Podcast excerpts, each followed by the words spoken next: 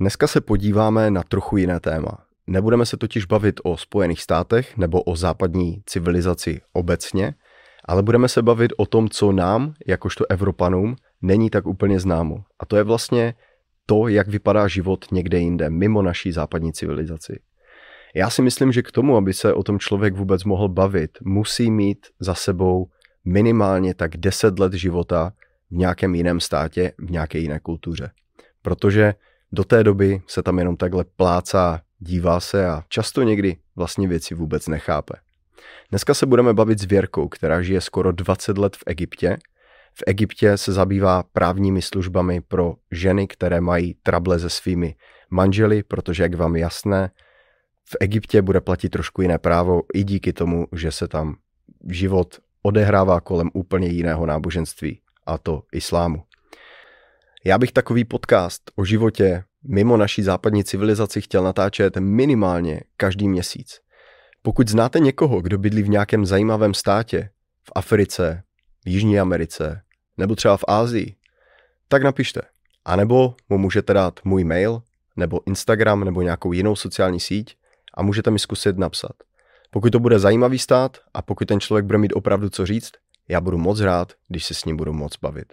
Tak jako například dneska s Věrkou, která vám řekne, jaká je realita života v Egyptě.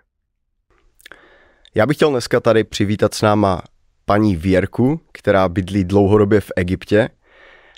ahoj Věrko, jsem strašně rád, že jsi na nás udělala čas.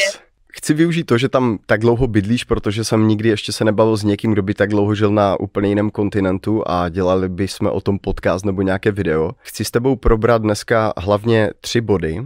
Ten první bod je takový ten život Slovenky v Egyptě. A druhý bod bude tvoje vlastní profese, co ty děláš. A třetí bod bude jako Egypt, jako ta vlastní civilizace, protože je to stát, který má extrémně dlouhou historii, delší než snad kdokoliv jiný. A mě by zajímalo i, jak se k tomu třeba staví uh, egyptiané ze současnosti, jo, vlastně ke svému vlastnímu původu a všem těm letěm věcem. Takže začneme, nebudeme zdržovat a začneme hned první otázkou, co tě tam zavanulo? No normálně sadneš do lietadla a priletíš, Ale to si asi nechcel počuť. No, ja som, v moj, v mojom prípade to bolo tak, že ja som utiekla od nevydareného manželstva a išla som sem pracovať. Hej. Uh, išla som sem pracovať, bola som vlastne v rozvodovom konaní a nejak proste som našla inzerát na profesia SK ako delegátka a v živote som v Egypte nebola. V živote som nepracovala ako delegátka a nejak tak som sa tu ocitla. No. Ty blaho. Takže to bol A myslíš si, že Egypt je pro tebe něco, co už bude uh, tvoje celoživotní kapitola, nebo máš pořád ještě domov jako na Slovensku, nebo jak, jak vlastně se díváš na definici slova domov? Uh, ja mám doma tu aj, aj na Slovensku. Mm-hmm. Ja neviem povedať, že som len tu doma, alebo len tam doma. Už, bohu, už, už, už som doma aj tu. Hej? Nie bohužiaľ, ale chvala Bohu. Trvalo mi to dlhšie, kým som si zvykla, kým som sa nie, že prispôsobila ale nejak tak zžila s tým, s tou kultúrou a, a naučila sa tu mm-hmm. žiť a naučila sa rozumieť tým ľuďom a životu tu. Mm-hmm. Hej? Nebolo to jednoduché. Mm-hmm. Takže doma mám tu, aj tam. No to věřím, že to nebylo a jednoduché. A já tu vidím velké plus. Uh, dobře, mm-hmm. tak teďka by mě právě zajímal takový tvůj modelový den. Jak vlastně vypadá život v Egyptě, když tam člověk nejede jenom na dovolenou, ale když tam opravdu žije a vnímá ten svět stále ještě těma českýma nebo slovenskýma očima, když se tak jako dívá třeba na věci. Jaký je ten tvůj den jako pro rozenou Evropanku, když žiješ v Egyptě? Víš čo, úplně je podle mě normální jako v Európe, ale možno nie až tak stre, taký stresový jako v Európe. Hej. Ja tým, že som nepracovala dlho, tak, lebo manžel hodně cestuje, takže ja som bola s deťmi, tak um, ja som mala na starosti vlastne deti a samu seba a domácnosť a psov. Takže ráno sa zobudiť, zaniesť, zaviesť deti, vyprevadiť ich do školy A potom vlastne, teraz momentálne už to je tak, že mám čas na seba, na svoju prácu, takže mám veľa stretnutí s Európanmi hlavne, ja fungujem vlastne na tom. A potom zase prísť domov, navariť obed, čakať deti. Domáce úlohy ma teraz budú čakať, pretože mám prváka. Mm-hmm. Som bola rada, že konečne som sa toho zbavila, mám 15 ročnú, ale zase som nabehla na ten cyklus, že mám prváka, takže strašne sa teším. Takže máš druhý turnus, jo? No, druhý turnus, hej, s chlapcom. Mm-hmm. Mm. No dobře. No a potom vlastne uh, ja nejak po večeroch akože nežijem, ako nechodím von, tu veľa ľudí chodí von, tu sa vlastne žije hodne večer, ale ja si robím všetky tie stretnutia počas dňa a som vlastne potom normálne večer, akože klasika doma a o 11. ideme spať čo je na Egypt strašne skoro. Fakt jo, 11 je, 11 je brzo, jo? Hmm. No, no, no. Dobře, když si teďka zmínila ty děti, tak mě by zajímalo, jak tam fungují školy. V kolik děti chodí do školy, co se tam učí. Můžeš nám to třeba nějak popsat, kolik to stojí, jaká je ta úroveň a jaký je výsledek toho vzdělávání? Mm-hmm. No, poviem to tak v rýchlosti, pretože my tu máme uh, niekoľko druhov vzdelávania. Úplne to bežné také e, vzdelávanie, čo poskytuje vláda, to sú tie štátne školy, ale tam vlastne deti nechceš poslať, pokiaľ máš iné možnosti, pretože tam môže byť v triede aj 100 detí, hej. Je to vlastne zdarma a je to úplne na strašnej úrovni. Možno niekde v nejakých mestách sa dajú akože nájsť školy, ktoré sa akože sú povedzme OK, ale naozaj pre našinca vôbec nie. Mm-hmm. Potom sú vlastne národné školy a medzinárodné školy, ktoré sú už súkromné. No a potom sú vlastne, sú tam, je, tam, je tam veľký rozdiel v tom štýle vzdelávania, či dáš deti do nemeckej, do francúzskej, do britskej školy a, alebo do americkej. No a podľa tam, tam sa ide podľa tých osnov toho, tej jednotlivej krajiny. Moje deti chodia do britskej školy, mm-hmm. takže my máme prázdniny a fungujeme skoro úplne rovnako ako na Slovensku. Mm-hmm. Uh, rozdiel učive by som videla akurát v tej histórii, pretože sme na britskej škole, tak sa učíme britskú históriu a teda aj celosvetovú, ale hlavne to ide uh, hlavne Británie. No ale inak uh, je to dost náročné, podle mě, to, mm-hmm. ten britský, britský systém. Takže rození egyptiani, kteří tam dělají jenom nějaké denní zaměstnání, tak ty se fakt asi spolehají jenom na ten státní systém, který tou kvalitou se nechytá vůbec na tyhle ty jako zahraniční školy. Vůbec. Vôbec. Mm. A tam vlastne potom uh, aj v tých národných školách, ktoré sú súkromné, vo väčšine prípadov si musíš priplácať ešte doučovanie, mm. pretože tam tiež to vzdelávanie není bohvie aké. Takže mm-hmm. deti sa učia furt non-stop a oni, egyptiania sú posadnutí učením, ako keby, ja neviem, oni vlastne detská, deti začínajú chodiť do školy v 4 rokoch. Mm-hmm. Uh, je to KG 1, KG 2, to je ako kindergarten 1, kindergarten 2. A u nás je to ako predškolská, kedy sa začína, ktorá sa začína u nás, keď majú deti 5 rokov. Ne? Ale tu sa začína povinná školská dokázka v 4 rokoch. No a oni ich už dávajú proste do školy, kde to diecko štvoročné musí proste sedieť od rána od 8. do 3. do 4. proste v lavici. Typla. Podľa mňa to je hrozné. Uh, preto ja som zvolila pre moje decka, že chodili vlastne do škôlky, toto kindergarten, kindergarten 1 2, že tam to bolo také voľnejšie, že sa proste mohli aj hrať mm-hmm. a neboli celý deň proste v tej školskej lavici. Ja si myslím, že ešte tam budú dost dlho. Jasně, no. To užiju. Jo, jasně, že vlastně pro ty čtyřleté je to hrozně brzo. Já bych se chtěl zeptat, když no. tady vidíš to dělení těch škol nebo toho školství obecně, tak existuje i v tom samotném systému nějaký systém kast, jo? že člověk se narodí prostě do nějaké určité kasty a prostě v té tak nějak jako zůstane celý život, anebo můžeš v tou sociální sférou postupovat nahoru třeba v rámci, nevím, vzdělání nebo sna- nějaké disciplíny, píle nebo tak, nebo je to spíš dané, že prostě narodil se takhle a takhle budeš navždy? Egypt je hodně kastová společnost. Hodně. Aha, OK. To je velmi cítiť. Uh, tu sú extrémne, extrémne bohatí ľudia a zase ten extrémne chudobní ľudia, ale sú aj šikovní, ktorým sa zadarí v podnikaní a že proste sa vypracujú. Sú aj takí, a dokážu tým deťom vlastne zabezpečiť to také najvyššie vzdelanie. Mm-hmm. Lebo tu sa strašne zaklada na tom, e, do jakej školy deti tvoje chodia, aké auto jazdíš, aké oblečenie máš, proste také trošku pomilené hodnoty, hej. No. Takže je to takový západ, ale v poušti, no. Asi. Mm. mm. dobře. Na jaké úrovni tam jsou třeba nemocnice nebo zdravotnictví? Jak, dokážeš to třeba porovnat jako s námi ze střední Evropou? Takisto závisí, či ideš do štátnej nemocnice, ktorá je zdarma, alebo ideš do súkromnej nemocnice, kde si zacaluješ teda riadne peniaze. Uh, funguje tu teda už aj poistenie, ale poistenie nie je, pre, nie je pre každého, keďže to nie je lacná záležitosť. Viem, že štátni zamestnanci majú určitý druh poistenia. Napríklad moja svokra, ona pracovala v štátnej sfére a ona má nejaké poistenie, že chodí do určitej nemocnice a tam jej vo veľké viac ako polovičku tých ošetrení vlastne tej hodnotu toho ošetrenia hradia. Mm-hmm. A, ale vo väčšine prípadov proste ľudia si musia všetko hradiť sami a nie je to vôbec lacné. Ti poviem napríklad operácia, že keď celá svokra potrebuje vymeniť bedrový klb, a to vychádza asi na 4000 eur, taká operácia, čo je strašná suma pre Egyptianov, mm-hmm. hej, mhm. to vůbec nemal. Mm-hmm.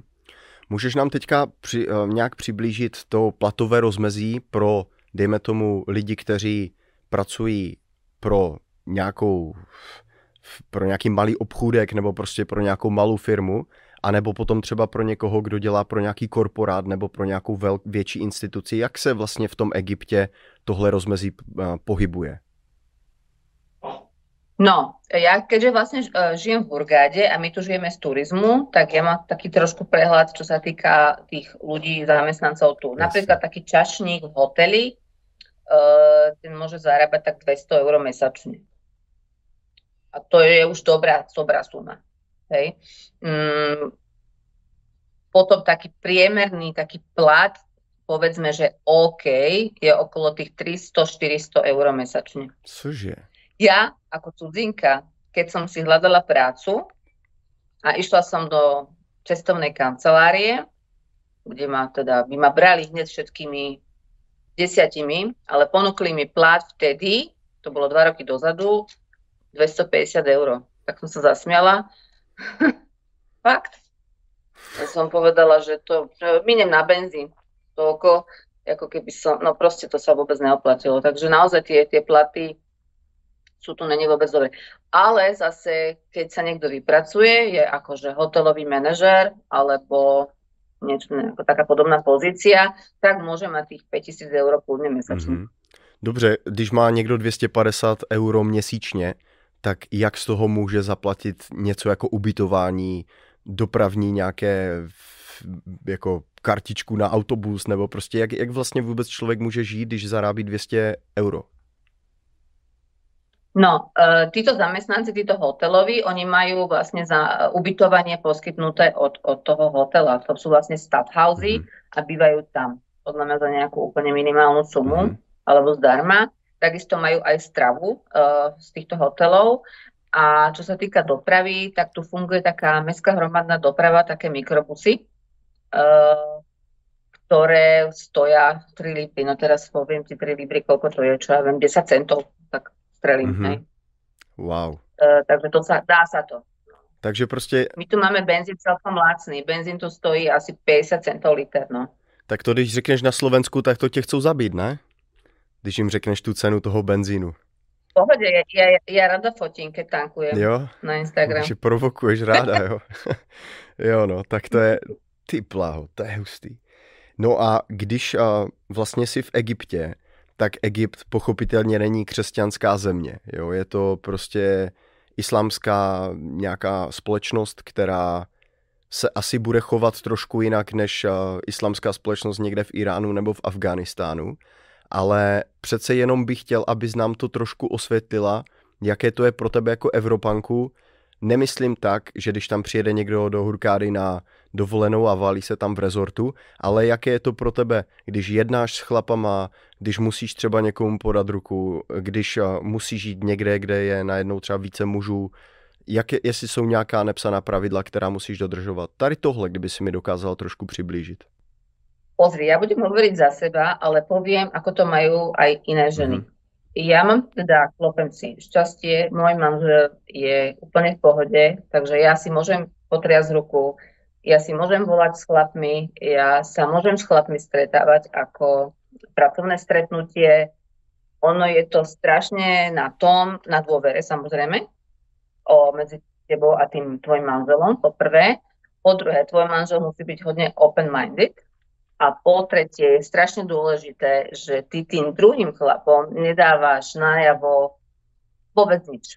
Akože ja mám, ja už mám svoj štýl, ako s nimi viem komunikovať a tam ako nehrozí, že by si dala nejaký flirt alebo niečo naznačila, lebo oni si to veľmi radi vysvetlia po ich, lebo sú to proste egyptiania, hej.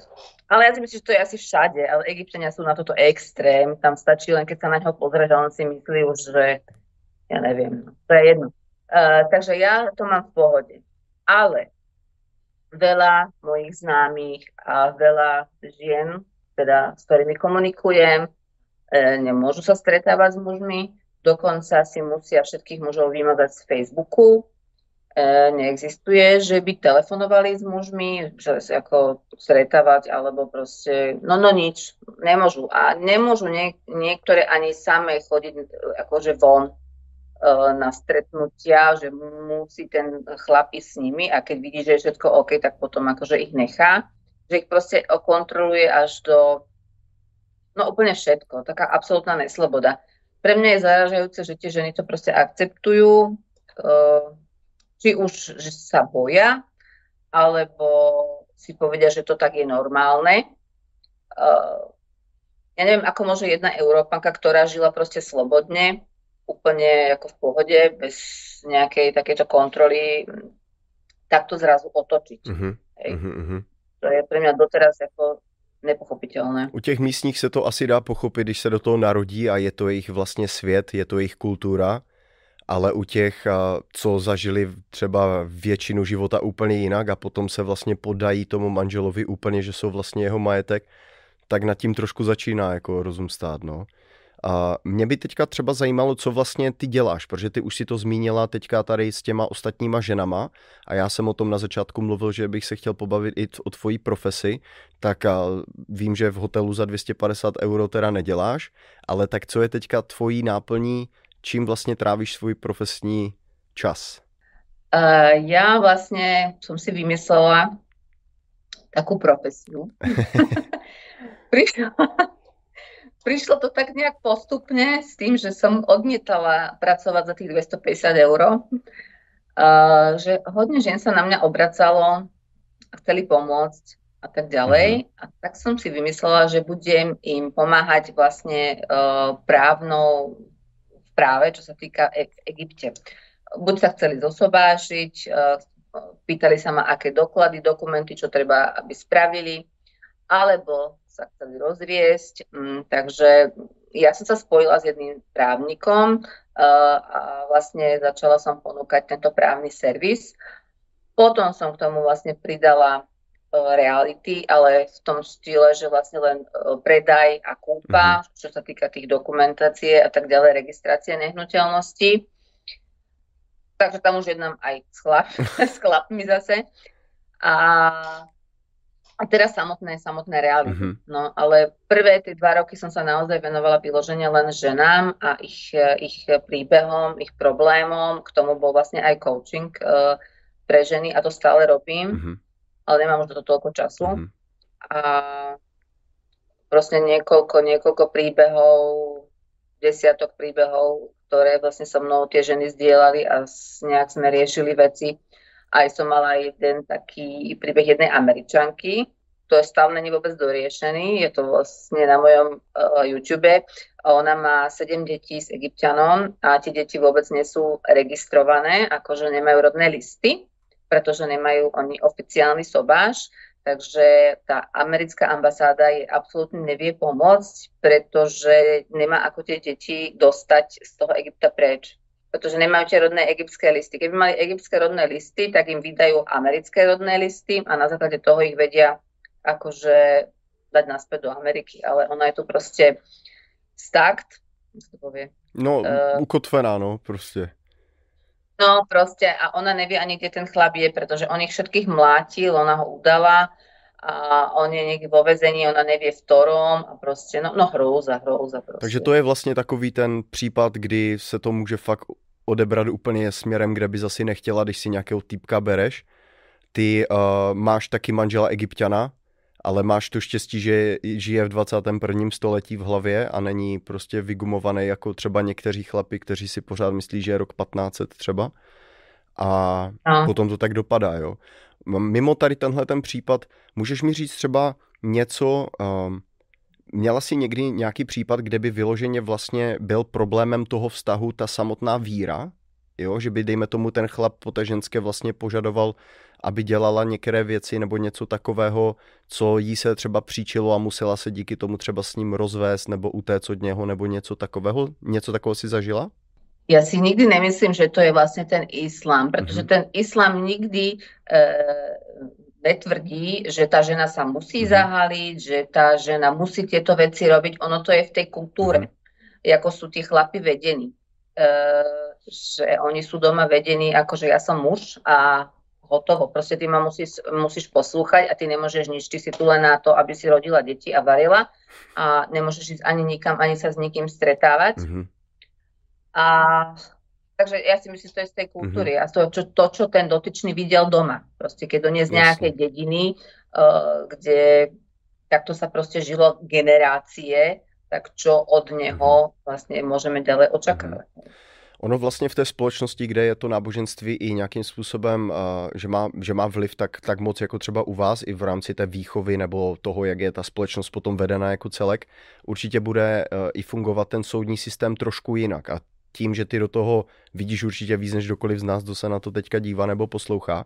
Můžeš nám třeba vysvětlit, jestli je tam nějaký znatelný rozdíl i vlastně v tom, v tom soudnictví, jestli jaké jsou tam třeba druhy soudů a tak? No my tu máme niekoľko súdov. My tu máme military súd, Vojenský. to je armádny mm. súd, potom tu máme civilný súd a máme, čo je islamský, ten náboženský, pretože vlastne Egypt je, je hlavné právo je tu šaria. Hej. Takže aj keď sa vlastne baby rozvádzajú, tak sú, sa rozvedú na tom civilnom súde, čo proste musí byť, ale ide to aj cez ten El Azhar, to je vlastne to najvyššia taká inštitúcia toho islamu, tu na v Egypte a oni tiež sa musia k tomu vyjadriť, že dávajú áno, povolenie na to, aby sa ona s ním mohla rozviesť, lebo vlastne to sa zase dostávame na úplnenú tému, že žena normálne sa s tebou môže chlap rozviesť, bez toho, že ti ani nemusí povedať. Mm-hmm. Hej, on povie, že sa s tebou rozvádza a on proste ide na ten úrad, a sa s tebou rozvede bez ničoho. Mm-hmm. Ale žena, keď sa chce rozviesť, tak musí urobiť súdny proces. Musí urobiť súdny proces a keď Rona žiada o rozvod, tak ona sa vzdáva všetkého. To znamená, že alimenty na deti, proste všetkého sa vzdáva, všetkých týchto finančných vecí, vlastne, čo ona dostala počas toho manželstva, tak ona o to príde. Víš co, když to mi tohle vlastně teďka říkáš, tak takové ty protesty těch amerických feministek, které tady pořád křičí, jak je ta americká společnost ty ženy vykořišťuje a jak my jako vlastně muži je tady zotročujeme a jak vlastně jako bílý heterosexuální muž si úplně dává na tu kolej toho, že ty jsi jako ten agresor a takový někdo, kdo jí pořád jako se snaží utiskovat a tak. Ale to, co mi tady říká, že úplně přesný opak a je to jako v mých očích takhle to by to vypadalo, kdyby někdo někoho jako utiskoval, že máš dvojí metr, že máš dvo, dvojí jako rozdílné právo podle toho, jak se narodil, co máš mezi nohama. A zase, když máme tady tohle srovnání s, jako kdyby s touhle realitou, tak najednou jako vidíme, jak moc v té západní společnosti, dejme k tomu té americké nebo té západoevropské, jak moc ty ženy jsou na tom jako dobře, co se týče jako nějakého právního postavení, že máš tady prostě stovky milionů, možná miliard žen, které jsou jako oproti těm Evropankám nebo Američankám nebo Kanaďankám jako naprosto v prdeli, když se to takhle jako porovná, jo, jako prostě, že na ně platí jiný metr. Takže dostala se z někdy do, do jako bodu v té svojí práci nebo profesi, kdy jsi říkala, že ty vole, to snad není možný prostě, jako že, že pořád stále máš nějaké jako slovenské myšlení a když si třeba viděla nějaký případ nebo když ti nějaká holka něco říkala, tak šli na tebe mory někdy? Určite, určite, hlavne keď som mala ten prípad Aisha vlastne s tou američankou, tak vtedy sa to na mňa začalo sypať. Proste ako vtedy začali mi baby rôznych krajín proste písať hrozné príbehy. Vyhrali súdy napríklad o opatrovníctvo a oni tie deti nemajú, pretože ten manžel ich skováva a proste im ich nechce dať. A proste tá policia nevie nič spraviť alebo nechce nič spraviť a to sú roky. Ona tie deti nevidela roky. Hej. On ich dá k tete, on ich dá k susedom, on ich dá cudzím ľuďom, len aby ich nedal tej matke. To je neuvěřitelný. A tá žena tu žije a proste dúfa, dúfa, že ich niekedy dostane naspäť. Alebo, čo je tu veľmi populárne, že chlap, vlastne manžel, on ti môže dať zákaz vycestovania na, na tie deti. Pokiaľ tie deti sú, majú egyptský pas, tak uh, to je tu taká schizofrénia všeobecná, že chlap uh, si myslí, uh, že mu unesieš deti. Hej?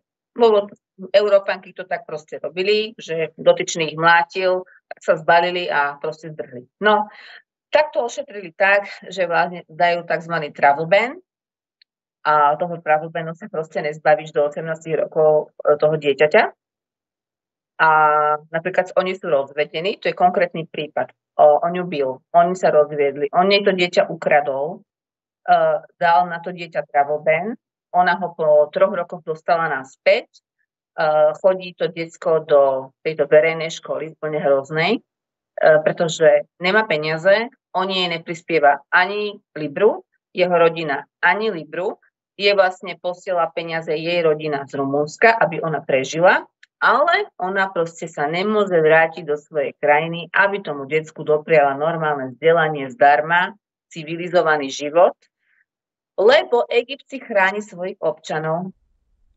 To je neuvěřitelné. Tu sa mi zastavuje proste rozum. To je neuvěřitelný. Hmm. Hmm je fakt důležitý, že člověk potřebuje mít to srovnání, aby si možná uvědomil, jak dobrý život má. Jo? I když všichni třeba kolem něho na něco nadávají, tak je to furt dobrý oproti ještě realitě, která může být jako někde jinde. Mně teďka jako logicky napadá, že když se třeba muž s ženou prostě dozví dobře, ženská je těhotná a když potom zjistí, že to třeba to dítě bude holčička, tak to je pro toho chlapa skoro jako nežádoucí závazek, ne? Jako když to takhle beru, protože pro ně jako přece ty ženy nemají asi takovou hodnotu jako synové, ne? Když se mu narodí syn, ne? Nebo je třeba i v tohle, v té společnosti nějakým způsobem rozšířené? No, v tej spoločnosti, v tých kruhoch, ktorých sa pohybujem ja, tak, tak akože to nevidím, že, mhm. že by boli dievčatá niečo nechcené, alebo mm-hmm. tak. Ale samozrejme každý chlap má chce syna, povedzme. Ale mm, možno na tých dedinách, tam, kde sú tí menej vzdelaní ľudia, tak tam uh, určite ten, ten chlapec má väčšiu hodnotu ako to dievča. Mm-hmm. Asi by som tak povedala. No. Ještě bych se chtěl zeptat ještě jednu otázku na to školství. Jak moc časté je, že potkáš někoho, kdo je negramotný? Veľa ľudí je negramotných. Ja by som povedala, že aj 40%. Wow. Jaké je to vůbec jako jednat s někým, kdo neumí třeba číst nebo psát nebo počítat? To je to také vtipné, že egyptiania, oni nikdy nepriznajú niečo, že nevedia. Oni majú taký, tak to je taká všeobecná charakteristika, akože keby som nejak generalizovala. Oni, keď sa ich opýta, že, že nejak na trasu niekam, oni nepovedia, že ja neviem, ale oni ťa budú navigovať úplne niekam inám, hlavne, aby ťa navigovali. Takže toto aj presné, že keď nevedia čítať, oni sa budú tváriť ako, že vedia a potom vlastne ty zistíš, že vlastne on nevie čítať, hej. Ale navigujete. Takže... Čte mapu, ale neumí číst, tak to je, to je super. Ty pláho. Uh, máš třeba nějakou jako velmi dobrou zkušenost, nebo, nebo spíš takhle, je něco z té egyptské kultury, co se ti jako strašně moc líbí a vůbec by ti nevadilo, kdyby s, bydlela, dejme tomu na Slovensku a měla sousedy egyptiany a kteří by třeba praktikovali nějaký, nevím, kulturní zvyklost nebo něco prostě.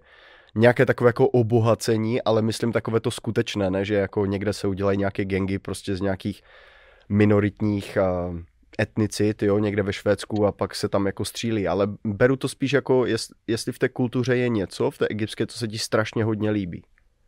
Ano, no já ti povím tak, že tu, keď e, sa niečo stane, tak to neexistuje, že by nieko, niekto okolo teba prešiel bez povšimnutia. To okamžite je halda ľudí okolo teba a riešia. Mm-hmm. Čo v Európe ako... Mm-hmm. Myslím, že keď ťa niekto napadne alebo na teba škaredo povie niečo ti alebo ťa urazí, tak to nikto to vôbec nerieši. Každý sa tomu len chce vyhnúť mhm. nejakému, nejakému konfliktu. Ale tu na nie. Tu na, a napríklad mala som situáciu úplne takú jednoduchú. Uh, nejaký bazarmen uh, povedal niečo neslušné mojej dcere. Mm-hmm. Keď sme sa prechádzali po tých ulicách, kde sú bazary. Samozrejme, ja som pustila, urobila som škandál, začala som po ňom kričať. Všetci ostatní bazarmeny sa zhrnuli okolo mňa a začali sa mi ospravedlňovať a toho dotyčného proste zahnali tam donútra, nech zmizne proste. Mm-hmm to sa mi tak páči napríklad, alebo spadneš, alebo sa stane niečo, ne, proste ťa napadne niekto. Mali sme ohromný konflikt s manželom na ulici, uh, napadol ma jeden, on bol asi zdrogovaný, alebo čo. Proste iš, išla som kupovať uh, nejaké látky a on proste ma nie fyzicky napadol, ale slovne, ale úplne strašným spôsobom. Ja som úplne dostala v šoku. Po 18 rokoch života tu, ja som dostala v šoku, ja som začala až striasť, on začal po mne vrieskať Uh, lebo mi vylial pod nohy kýbel špinavej vody. Cože? Tak som sa akože, že čo robí. Cože? On to ja akože vyprovokoval, tak som sa ho spýtala, že čo robí a on vtedy na mňa, on to, on, on to chcel, proste spustil a teraz, ja neviem, tam sa z nás zhrnulo asi 70 ľudí, ako fakt.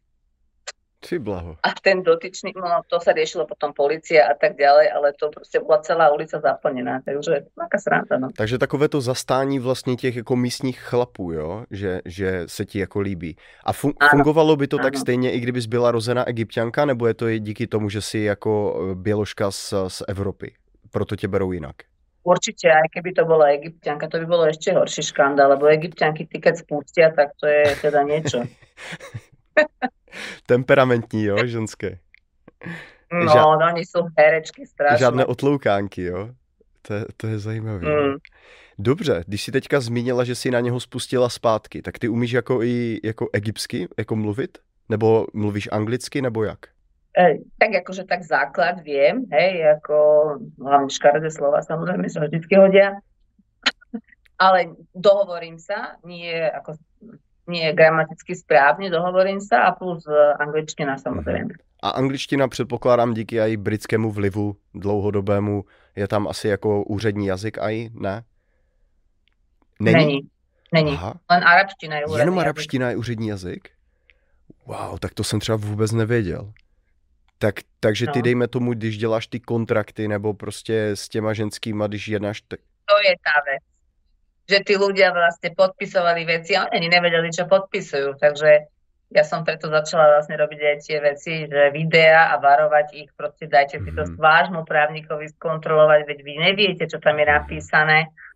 Nebo fakt nevíš, já nevím tě čítat po arabsky. Takže vlastně ty to vidíš taky jako v arabštině a ty nevíš ani, co tam je, jo? Mm-hmm.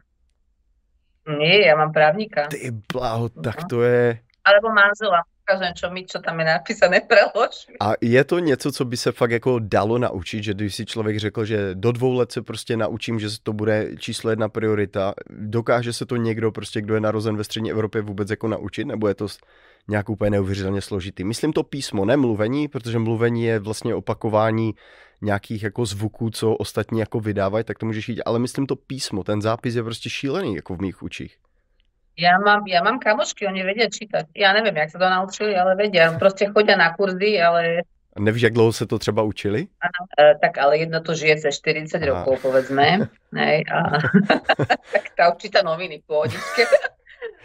ale mám potom babi, čo učia arabštinu a asi sa to škole naučili, čo viem, 2-3 roky. Ty no. blaho, tak to je hodně obdivuhodné. Hm. Ono to asi hmm. i otvírá dost jako dveře do poznání toho samotného světa, protože ty vlastně, když neumíš mluvit jejím jazykem, nedokážeš číst jejich písmo, tak nikdy nemůžeš být jako oni a vždycky budeš jako odlišená, ne? Ja rozumiem, povedzme 70%. Oni sú prekvapení, lebo ja sa v pohode zapojím do debaty a oni zostanú šoku. Ja ich vždy varujem pozor, lebo ja vám rozumiem. Uh, ono je to naozaj, je to super, keď rozumieš. Mm-hmm. Tak to je, to je právě strašně obdivuhodné, protože nedávno jsem se bavil právě s kámoškou, která je slovenka, ale ona mluví čínsky, protože žila v Číně nějakou dobu.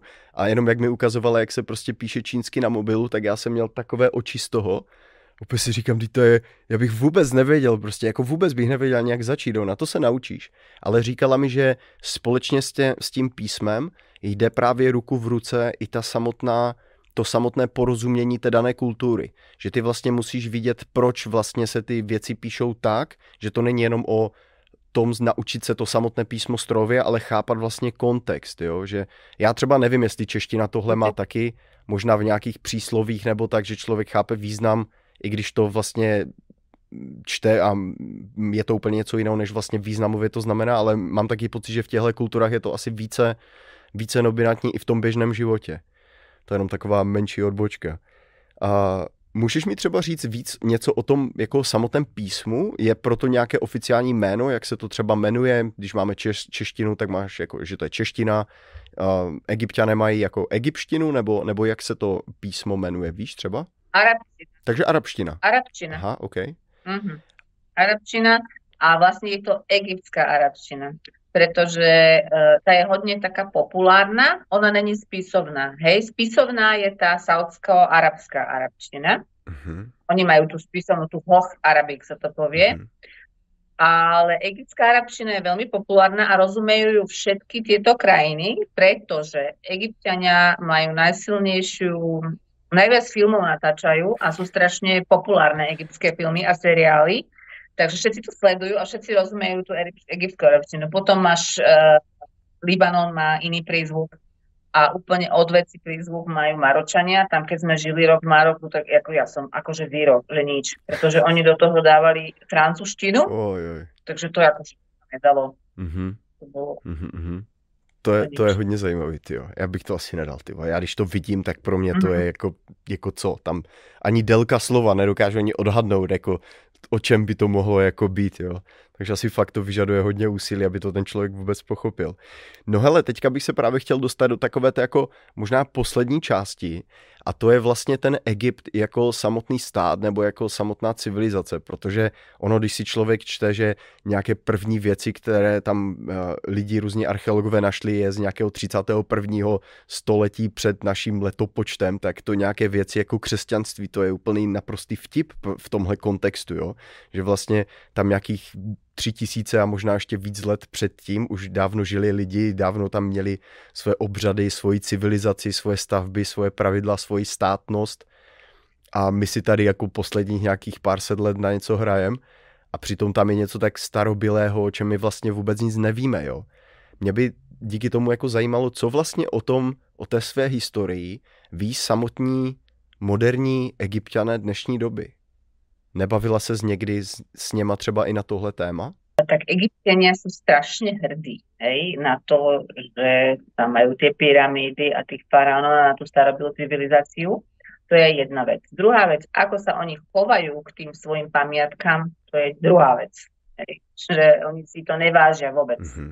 Teraz tento prezident začal proste hodne veci venovať sa proste tomu turizmu a tak ďalej, ale to budem, nechcem odbačať. A oni aj vlastne vieš, že tu bol král uh-huh. v Egypte. Uh-huh. Ono, to, ono to bolo kráľovstvo, teraz akože nechcem kecať do jakého roku. Uh, a to boli zlaté časy Egypta, ja hovorím, pretože oni boli všetci úplne uh, tu, a, kedy tu prevládala vlastne tá anglická kultúra. Ženy chodili v mini sukni, to ešte moja sokra za mladá, proste v mini sukni, opätky, namalované, normálne sa držali, akože za ruky boskavali na verejnosti a tak ďalej. Takže tu bola normálna ako keby európska kultúra a oni strašne radi pozerajú tieto filmy. Všetci. Tieto staré filmy. Oni v tom proste ako keby by to chceli naspäť, alebo tak mi to povedia. Naozaj tie ulice boli čisté, uh, tie domy boli proste zachoval, všetko to bolo také pekné. No a keď to porovnáš, ako to teraz vyzerá, a vlastne to je len 50 rokov potom, no čistá katastrofa podľa mňa, mm-hmm. tak je to strašná škoda. Takže oni ako keby žili tou minulosťou. Mm-hmm. Mm-hmm. A když se třeba, ty a... jak jsi zmínila, můžeš pokračovat, jestli jsem tě přerušil? E, čo som chcela povedať. Ja, ale nemôžeš nič zlé povedať vlastne na ich krajinu. Hej? Akože keď niečo im vytkneš, to, čo je to zlé, tak uh, oni to nechcú počuť. To, oni to neradi počúvajú. To věřím, no. Keď sa ti nepáči, môžeš ísť. To, to věřím, no. Tak, tak by to asi mělo být, no. Když tam prostě si jako nejseš uh, místní, tak, tak musíš respektovat to, jak vlastně oni žijou, no. A ty, jak jsi zmínila, je prostě jako ty pyramidy a tak, Měla jsi někdy jako s nějakým egyptianem jako, nevím, nějakou debatu, nebo bavili jste se jako o tom, jako jak se to tam jako objevilo, prostě když dneska vůbec nikdo ne, nedokáže ani pochopit, jak něco tak obrovského se dokázalo postavit, že tam jsou prostě segmenty, které popírají i vlastně dnešní archo, arch, architektonické jako nějaké modely, nebo to, jak se to vlastně dneska staví, nebo jaké jsou dnešní možnosti že vlastně lidi nedokážou říct, že takhle se to postavilo, když třeba materiál, který je tam použitý, je tak obrovský v takových obrovských blocích a ještě je prostě z místa, které je stovky a stovky mil daleko a tihle lidi neznali kolo, jo, takže prostě jaké jako zvláštní, bavila se třeba na tohle téma s někým? Neexistuje, že prostě e, pyramidy postavili egyptiania. Cez to prostě vlak nejede. No. Mm-hmm. že žiadne nejaké vesmírne sily, alebo to postavili egyptiania a oni sú na to patrične hrdí. Hmm. Ale nikdo ti neřekne jako způsob prostě, jako jak, nebo nikdo ti neřekne... Uh, bola taká, taká teória nejak, oni, že to tam nad, nad potom Níle vozili, proste mm, tie, tie, tie veľké skaly a potom neviem, nejakým mm-hmm. spôsobom, ako, to, to si nepamätám, ale mi to niekto tak vysvetloval, Aha. že to tam ťahali proste, že strašne ľudí veľa zam, domrelo při stavbě jednotlivé pyramídy. Jo, protože když se jako na to dneska člověk dívá a vidí, jak je to prostě obrovské, jak je to velké a jak my nejsme schopni postavit dálnici jako na, na rovném poli, tak jako je to úplně až to si normálně jako člověk říká, že to snad není jako možný, jako jak se to tam celé objevilo, jako kdo jim řekl jak, co a jak, prostě jaké technologie měli, jaké neměli.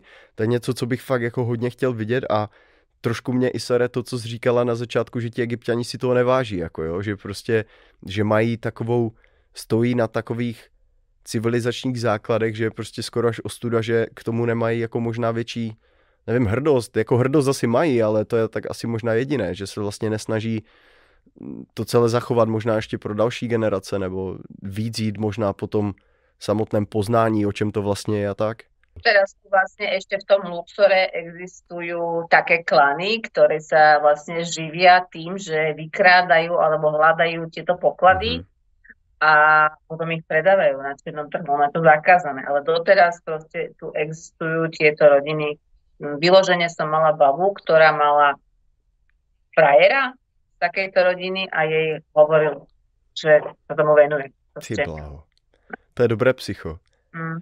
Hele, tak uh, ještě poslední věc. Jak moc je třeba časté, že potkáš někoho, kdo ti řekne, že dejme tomu dokáže přeložit nějaké starodávné jako egyptské písmo nebo tak. Ti mladí egyptiané asi o tom vůbec nemají jako ponětí, jak třeba jako hieroglyfy už jsou rozluštěné díky i předchozím nálezům a tak, ale spíš jde o to, že jako jak moc vlastně ti moderní dnešní egyptiani vůbec jako rozumí tomu, odkud oni samotní jako přišli. Jo? Protože oni určitě nejsou jako jenom potomci té staré civilizace, té egyptské, protože ten Egypt mělo pod kontrolou strašně hodně lidí, jo, strašně hodně dobyvatelů ten Egypt dobilo, jo, a najednou jako ti lidi dneška se tam vlastně ocitli, jsou tam. A co vlastně všechno ví oni sami o té svoji historii, o těch čtyř, čtyři tisíce let před naším letopočtem, jako co oni vlastně všechno ví? Uh, nevím, ako až dozadu vedia, uh-huh ale oni hodne vedia zo svojej histórie uh, Egypta. Hlavne čo sa týkalo tie vojny s Izraelom a tak ďalej. Mm-hmm. E, oni to, to majú oni nadúpané. Tak to je moderní, to jako, moderní až tam úplne dozadu, mm-hmm. až tam úplne dozadu to neviem, ale tí, čo študovali uh, vlastne ten cestovný ruch, čo hodne ľudí študuje, tak sa, sa to v škole učili. Mm-hmm. To viem, pretože môj manžel doštudoval a študovala to aj vlastne moja švagrina, ktorá vedela čítať tie hieroglyfy dokonca a poznala všetkých tých, neviem koľko klanov tých faraónov, tie všetky rodiny, proste vedela to vymenovať. Wow. To mi môj manžel hovoril že neuveriteľné wow. proste. Takže oni sa to normálně učí v té škole. Tohle bych strašně chtěl slyšet, jo, s někým, kdo to, tohle jako aspoň třeba prim, principiálně chápe, jako ten zápis toho písma, prostě proč je to tak, proč je to tak, jako co to třeba znamená, jaký je třeba dnešní výklad toho. Tohle je něco, co to musím někoho takového sehnat, protože já jsem na tohle úplně fanatik. Vždycky, jak se na to dívám, tak si říkám, jako ti lidi museli být tak strašně chytří, když tomuhle rozuměli, a my si to nedokážeme ani od ničeho odvodit, jo? kdyby se fakt nenašly jako fragmenty desek, které byly v několika jazycích, včetně hieroglyfů, tak vlastně vůbec nedokážou ani přeložit, jako co to obrázkové písmo vlastně znamená. Jo? A když se podíváš, co ta civilizace byla schopná vybudovat, to je přece něco naprosto obdivuhodného, to my jsme proti ním úplný jantaři, jako jo, když jako to my jsme se tam škrabali v nose, když oni jako dělali tyhle, ty, tyhle ty věci, jo? protože doteď to tam jako ještě je. je úplně naprosto neuvěřitelné. A právě proto, když mi napsala, že tam bydlíš tak dlouho, tak si říkám, jo, tohle je pecka, tohle je přesně jako stát, o kterém chci vědět něco víc a už jenom třeba to, co jsi mi teďka řekla, mi zase dalo, zase mi to rozšířilo obzor a zase můžu třeba zajímat o něco dalšího. Já bych měl na tebe asi poslední otázku. Ty jsi už tak trošku nakousla, ale já bych chtěl, jestli bys mi to dokázala vysvětlit právě díky tomu, že se pohybuješ v tom právním nějakém procesu. Můžeš lidem více vysvětlit, co znamená to právo šária? Právo šária je vlastně to náboženské právo.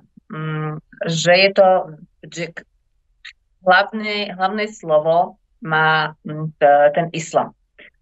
Napríklad, eh, keď niekto zomrie, a dedí sa po ňom. Hej?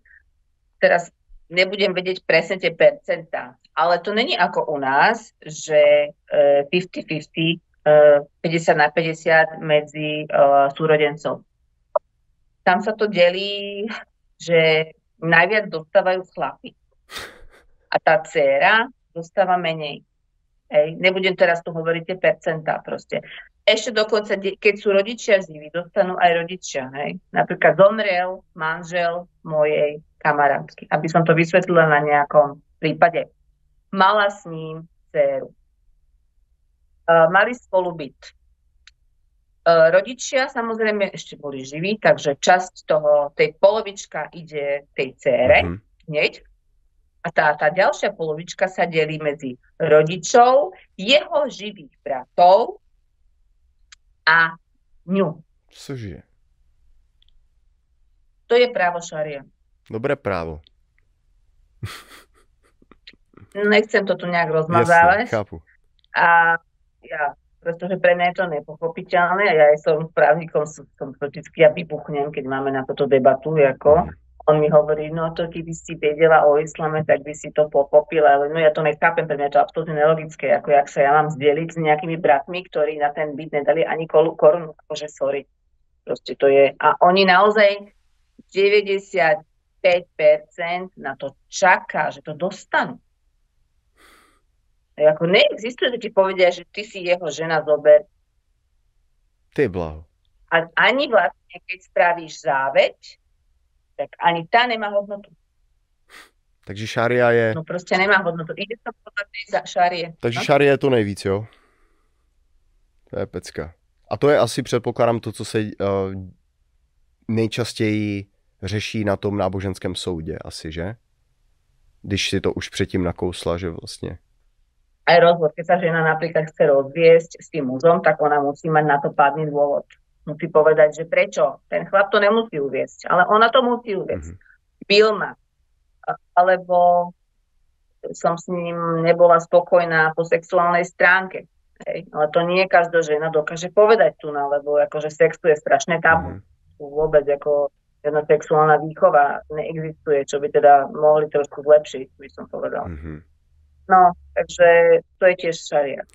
Hele, zajímavá společnost. Já jsem strašně rád, že jsi udělala na nás čas, že nám alespoň vysvětlila takový ten život vlastně prostřednictvím tvých očí a Slovenky, která už tam žije nějakou, nějakou dobu, určitě vlastně od tebe to dokážeme i trošku lépe zpracovat, než když tady by seděl jenom čistý egyptian, který třeba nikdy ani nebyl v Evropě, ale i to si myslím, že by bylo hodně zajímavé, protože i vlastně vidět tu, tu realitu toho úplně nejvíc prostého života na nějaké dědině, prostě to musí být taky hodně velké psycho, protože čím více právě bavím s takovými lidma, tak zjišťuju, že jako člověk nemá úplně důvod si stěžovat na svůj vlastní život nebo na nějaký komfort nebo na nějaký standard, protože ta realita jako všude jinde je jako úplné naprosté psycho. Ještě mě napadla jedna taková poslední věc a můžeš to klidně i vzít ve stručnosti. Jak moc velké téma byl u vás COVID? Uh, takto, my sme vlastne mali ten lockdown uh, tie prvé tri mesiace ako celý svet. Mm-hmm. Vtedy nefungovalo nič, mali sme vychádzky povolené od do. Vtedy som videla najviac vo svojom živote egyptianov chodiť na prechádzky. Bol... oni sa neprechádzajú, oni sa vozia tak. To boli proste davy, to bolo pekné. Aj s obsami chodili. A tak ti poviem, že áno, masírovali asi tie médiá dosť, mm. lebo moja svokra bola taká, akože asi aj áno, ale ja som jej povedala, že môžem hovoriť, ako normálne otvorene. Môžeš hovoriť, co chceš. Že zaočkovať, mm. lebo ona na mňa dosť dá v tomto. Hovorím, nedaj sa zaočkovať, lebo ti to ublíži. Mm-hmm. Že nedala sa, ale dávala si teda pozor na seba, keďže ona má problém so srdcom a tak ďalej. Mm. Uh, normálne v septembri deti nastúpili do školy. Mm-hmm. To bol ten september, kedy vlastne celý rok boli detská v Európe doma. My sme tu fungovali, normálne sme chodili do školy. My tým, že sme, moje detská chodila do e, britskej školy, tak musela mať Ema rúško, teda moja dcera. Ale proste my sme tu fungovali normálne bez rúšok mm-hmm. a Normálne sme sa tu všetci infikovali navzájom a budovali si tú vlastnú imunitu a sme to tu prežili. A žijete doteď, skoro jako v pohádce. A žili šťastně a pokud neumřeli, tak žijou doteď. Hele, tak to je super, perfektní závěr. A děkuji ti moc, tohle bylo, bylo to hodně informační a určitě rád si s tebou pokecám zase někdy příště a pokud lidi budou mít nějaké otázky, klidně můžete napsat do komentářů, můžeme třeba, nevím, za nějakou dobu, pokud by se těch otázek se sbíralo víc, můžeme udělat třeba jenom jako otázky, odpovědi, třeba jestli by je to zajímalo. Já tenhle formát určitě s lidma, kteří žijou kdekoliv po světě, bych chtěl uh, natáčet jednou za čas, aby vlastně i třeba lidi v tom Česku nebo tak, aby mohli vlastně slyšet i perspektivu vlastně, jaké to je někde jinde, aby se možná i zamysleli, jako třeba jaké kroky třeba nedělat, aby se to u nás rapidně třeba nedostalo nějakým konkrétním směrem, kde už to třeba někde je a úplně to není asi lambáda. Takže děkuji, že si k tomu taky přispěla a určitě doporučuji všem, jeďte do, do Egypta, do Hurkáry, ať máte, ať máte co nejvíc turistů a můžete tam, můžete tam i vy normálně žít a nemusíte mít 250 euro na měsíc, ne? Zlatý. Já děkuji za pozvání, bylo to super, díky moc. Super. Tak hele, děkuju a s vámi se všemi loučím a zas někdy příště. Mějte se. Pokud vás tento díl zaujal, tak tady jsou další díly. A tady jsou další klipy. Mějte se. thank you